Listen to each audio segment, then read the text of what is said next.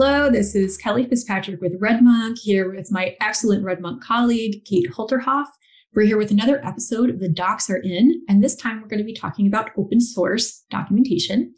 With us today is Abigail McCarthy from VMware, who has a giant title that I'm not even going to try to pronounce. Um, but Abbie, can you tell us a little bit about who you are and what you do? Yes, hello. Thank you so much for having me on and really excited that we're finally able to have this conversation. Um, so I am a technical writer. Uh, I know Kelly mentioned my very long uh, title, uh, but basically, what I try to do in my day to day job is to help open source communities um, build up docs communities and docs culture within their open source projects. So, figuring out processes, um, trying to help get people involved, um, actually creating the docs on time for release. Uh, so going through all that process and really being an advocate for documentation within open source communities, and that's sort of me in a nutshell at the moment. That was a very succinct nutshell. Like I need, I need to be able to talk about what I do in a nutshell. That that um, that succinct and efficient. Um, so, so, to start off, I know the story because like you and I have worked before in in previous previous jobs. But um, for folks who don't already know you, how did you get into technical writing? Yeah, so I always like to say that I kind of got into technical writing accidentally when I uh, graduated with a computer science degree and I started working as a web developer. Uh, I did not know that technical writing was a field or anything at all. I had never heard of it uh, until you know I was kind of looking for a new job, and you know a friend of a friend's was like, "Hey, my company's looking for a technical writer. We we do like cloud computing. Do you think you would be interested in that?" And after quickly googling a little bit of what what those words were, uh, I I figured out that you know technical writing as a field existed, and it was things that I had, was already interested in doing as part of the job that I was doing already.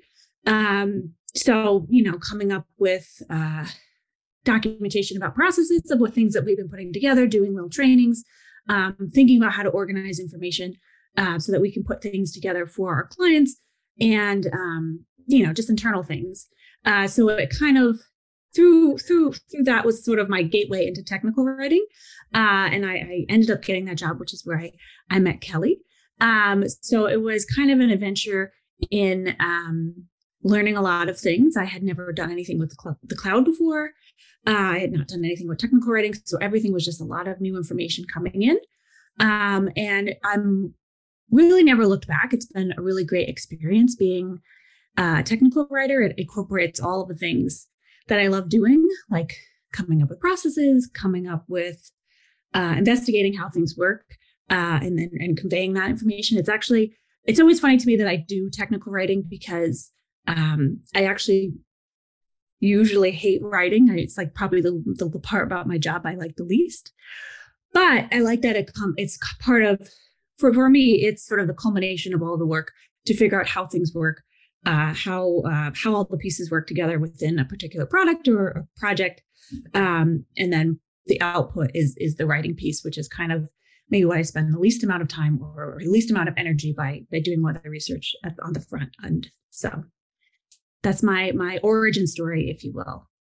That's a great origin story, and like I, I love the idea of how many writers actually hate the process of writing or have a love hate relationship with it. Like I, I, definitely live in that in that world as well. And as you were speaking, I just realized this, and we've we've all like chatted before on like planning calls and things like that. But um, you you went from web developer to tech writer, and, and Kate in some ways went from kind of like tech com professor to web developer, and I both helped poach you from your web development jobs to come work with me in some capacity. So woohoo! Go Is that a coincidence? Maybe. It can't be.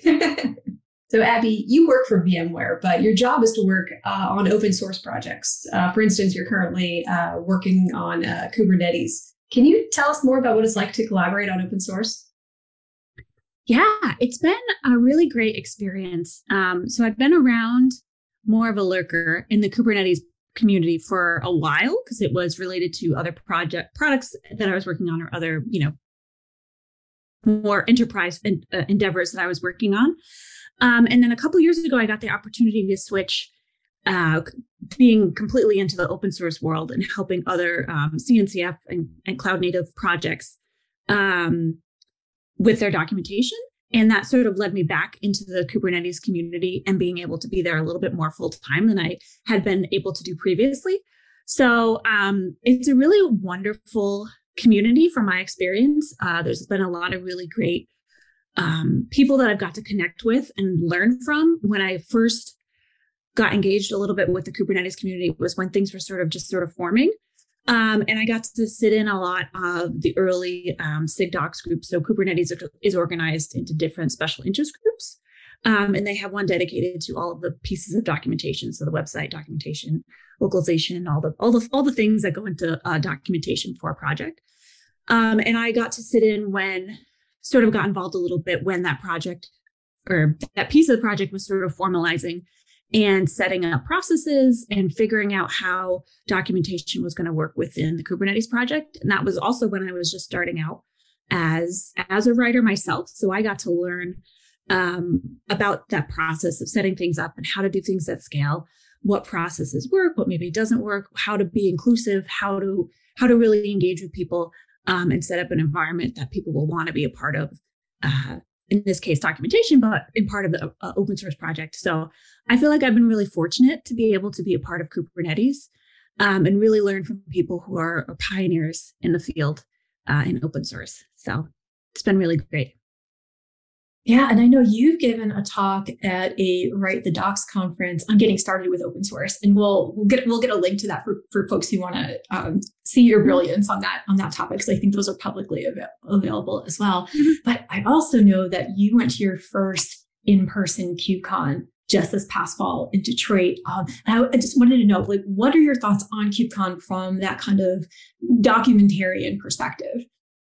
Yes, I was able to go to KubeCon and it was amazing. I have been trying to go for a long time and for personal reasons, lots of other reasons, I was not able to attend until this very, you know, the, just a couple of months ago. Um, and it was really a wonderful experience. Like I said, I have known a lot of people in the community for a while, so I got to actually meet them in person uh, and connect with them outside of the Zoomscape. Uh, so that was really nice. Um, I think from the perspective of a documentarian, I think it's always really pleasantly surprising how engaged folks in the community are with documentation. It's something that people think about, ask about, are really excited for things that are going on within um, the documentation uh, group. Um, and I really, I really think that that is a, a big positive and benefit um, within the Kubernetes landscape is that they have made documentation um, a big part of the release process, the development cycle. Um, and I think that that has led to a lot of helpful uh, adoption of Kubernetes because they do have uh, good docs processes. Um, and it's really nice to see people within the community um, actively engaging and being part of the documentation um, in addition to the code and the other aspects of the project. The sort of enthusiasm that you're seeing in the Kubernetes uh, community really reflects a lot of what the series is supposed to to uh, be about. Uh, it also is something that we see at Red Monk uh, pretty broadly. Uh, I guess what, what, I'm really curious about though is why docs are so critical in open source projects uh, in particular. Yeah, I think well, I always think docs are important, uh, which is a good way to stay employed is to be advocating for docs to be important project important processes. But um, for open source, I think that they're really critical because um, they are the main window or the main avenue that folks will be able to understand what your project is about and how to use your project, why they want, why they should be involved, why they should care, why they should talk to their friends, why they should talk to their coworkers, to their managers, and say this project is really great because it solves X, Y, Z things. Um, so with um, documentation in particular is um, you know like i said the main avenue because you don't necessarily have all of the resourced teams that you would as part of a company or a product team. You don't have a marketing team uh, necessarily unless you're part of a really big project which not everyone a lot most projects aren't.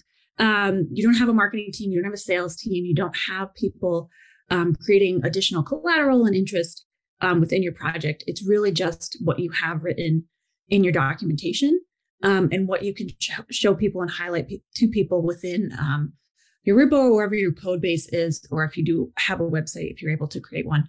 So I think that that's why um, it's something that will be re- is really critical if your long-term goals for your project are around adoption or creating like um, a big a big community, you're going to need to have invested in documentation so that you can get the word out about your project um, and have a place for people to uh, really engage and understand what you're trying to do with your project. One thing we hear about all the time are the challenges of like maintaining open source projects and you know finding finding contributors and maintainers you know and the like. What are some of the challenges that you specifically have seen with open source and documentation? Yeah i think i mean i think those those are really the biggest ones like you mentioned. It's um still trying to find people who have time to invest um in your project and also having the time yourself to invest. You know, it's sort of a lot of things I hear, a lot of talk I've heard in open source in the past couple of months has been around um, creating mentorships um, and a mentorship avenue for folks. I keep saying the word avenue. I hope that's like my hot button word for the day. It's a great, um, it's a great word. creating the, those avenues for people um, to get into your project, get invested, um, and then also like uh, climb your contributor ladder from being within your community to contributing in some way um, and then you know learning about your processes and then taking on more of a, a leadership sort of role and carrying the torch forward uh, within as part of, of a maintainer set so i still think that that those are probably still uh, a problem across all areas in an open source project is finding people who are able to stay because it is often volunteer based uh, people have to do the nights and weekends, which is not always sustainable for a lot of people. It's not always practical for people, which is completely understandable. Um, but it is it is like a a, a, a big challenge in all areas. Um, and I also I also think specifically for technical writing, I think it's something um, technical writers are aware of as an an option for you know contributing as people need to do uh, technical writers can get involved in open source projects too, but I, I think there could be also some more um, just general advocacy and, and, outreach to technical writing communities to get folks a little more engaged. And I think there might be a little more pieces to do, a little more bridge work to get folks um, who maybe don't have as technical of a background more um, more help within certain projects to to get more more get to the point where they feel more comfortable engaging um, in a more long term sustainable way. So, yeah. See the avenues, avenues and bridge work metaphors are working very nicely, just, nicely a lot together. Of, a lot of like civic engineering going on in open source today. Well, to expand on that idea of bridge work, uh, are there any processes or advice that you found to be particularly helpful? Um, something I would say process wise within um, technical writing and open source, I think um, a big thing to learn or be aware of is um, the docs as code sort of methodology um, to think about how and that's that's basically the thought that you should treat your documentation as in the same way that you treat your code. So it should live within the same repo as you have your code or very close to where you have your code. Go through the same processes um, same development cycle review cycle um, merge you know whatever whatever cycles you have or whatever processes you have that you apply to your code you should do the same within your docs and everything should follow the same um, development cycle release cycle um, same level of engagement from from people across your your whatever team you have hopefully it's a team maybe it's just one person who is your maintainer for your project um, but whatever processes you have for developing your code should be applied to your docs and i think that that's something um, particularly uh, resonates with open source projects because uh, it's for free. So you are using the same uh, the same tools that you are using to manage code. You don't need to have an additional um, code not code editor or additional tools or whatever to manage your docs. Everything can be managed in the same way. Um, so I think that that's something that's really important to know about. Um, if you are somebody who's interested in, in technical writing and technical writing in open source, that I would definitely recommend and getting a little more information about that um, and getting familiar with those processes. Um, yeah. I think uh, like not specifically processes for like I was talking about docs as code, but just like generally with getting involved in open source, I think um, the best advice I can give is to just do it. No, it's uh, uh, just try to find a place to get involved and know that not every community that you start out, you know, not every community that you enter into, it might not be a good fit for you. Um, but I don't I think you should still not get discouraged. Still try to participate, join community meetings, join Slack channels, you know, um, anything you can do to get a little more information about your the project that you're interested in to see if it's a right fit for you, and then continue um, just trying to get uh, uh, get more involved and, and just really reach out. It can be really uncomfortable. Like I said, I was a lurker in the community for Kubernetes for a long time. So it can be really uncomfortable and it might take a while for you to feel comfortable to do that. But I, I definitely would encourage people um, to go out and find a community if they're interested in contributing to open source and just sort of put yourself out there.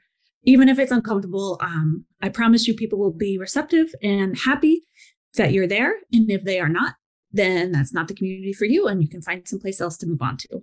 Yeah, agreed. Um, and Abbie, you talked a bit about Docs as code, which is something we've talked about before on, on the Docs are in clearly, and probably need to talk about more, um, you know, into infinity.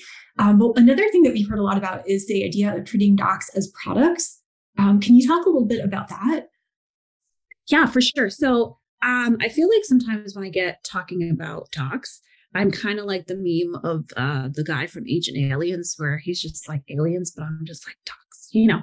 And that's kind of how I feel about docs in general. Like it is the root um, solution uh, for for all of my things, in my personal opinion. So I do think that uh, it's very important and very worthwhile for you to spend the time to treat your documentation as it is a product, or at least in step as the same level of everything else you're doing with your product or your project. Um, because I think if you if you take a step back and, uh, and sort of go through your whole development cycle or release cycle or whatever it is, um, and just sort of know all the places that you have to write things down, either in planning, your road mapping, creating issues, um, figuring out how things work, or doing um, proposals or pro- you know his proposals is probably the most universal word of like how how how you want a feature to work. Um, and then all the other pieces that go into it when you have a release uh, you have your release notes um, you have communications that go out. If if you have uh, a presence on social media or on slack or on some other sort of some way that you tell your followers uh, that a new release has happened in an email all of those things are pieces of documentation um, maybe not in the more traditional sense of the word of documentation, which is only user guides, tutorials, reference guides, or, or things that are in the docs section of your repo or on your website. Um, but I do think that all those things um, are really important for your project, and they do um, count as documentation and pieces of writing that you or someone within your community should be responsible for at some point um, along the way.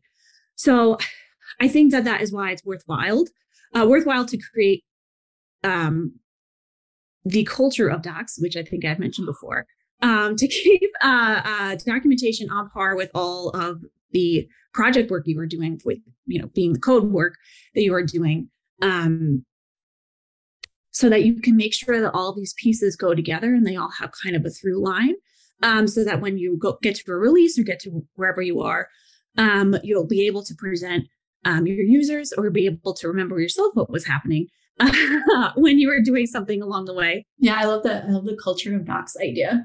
How do you how do you elevate docs, and not just to keep them in sync, but to make them more visible and use them as a as a tool. Mm-hmm. Exactly. Yeah. I, I, I don't, I feel like I heard that from someone else. So I'm probably not giving someone some proper credit. Um, but I, I like the idea of, of creating, uh, just like a culture, like a positive culture. And it's not mm-hmm. like a chore because a lot of times uh, some people have that perception that documentation is a chore or an afterthought or whatever. Um, but if you start it right the, from the beginning and say these are th- the things that are important to our project, uh, it will just become ingrained in in the layout of your community anyway, um, and just become a part of how people work within your community. Well, Abbie, thank you so much for joining us today. I know that we've only scratched the surface in talking about open source docs, but your your expertise and your time is is very much appreciated. Yes, thank you so much for having me. It was uh, a true pleasure to be able to chat with you all. Thank you. And with that, the docs are out.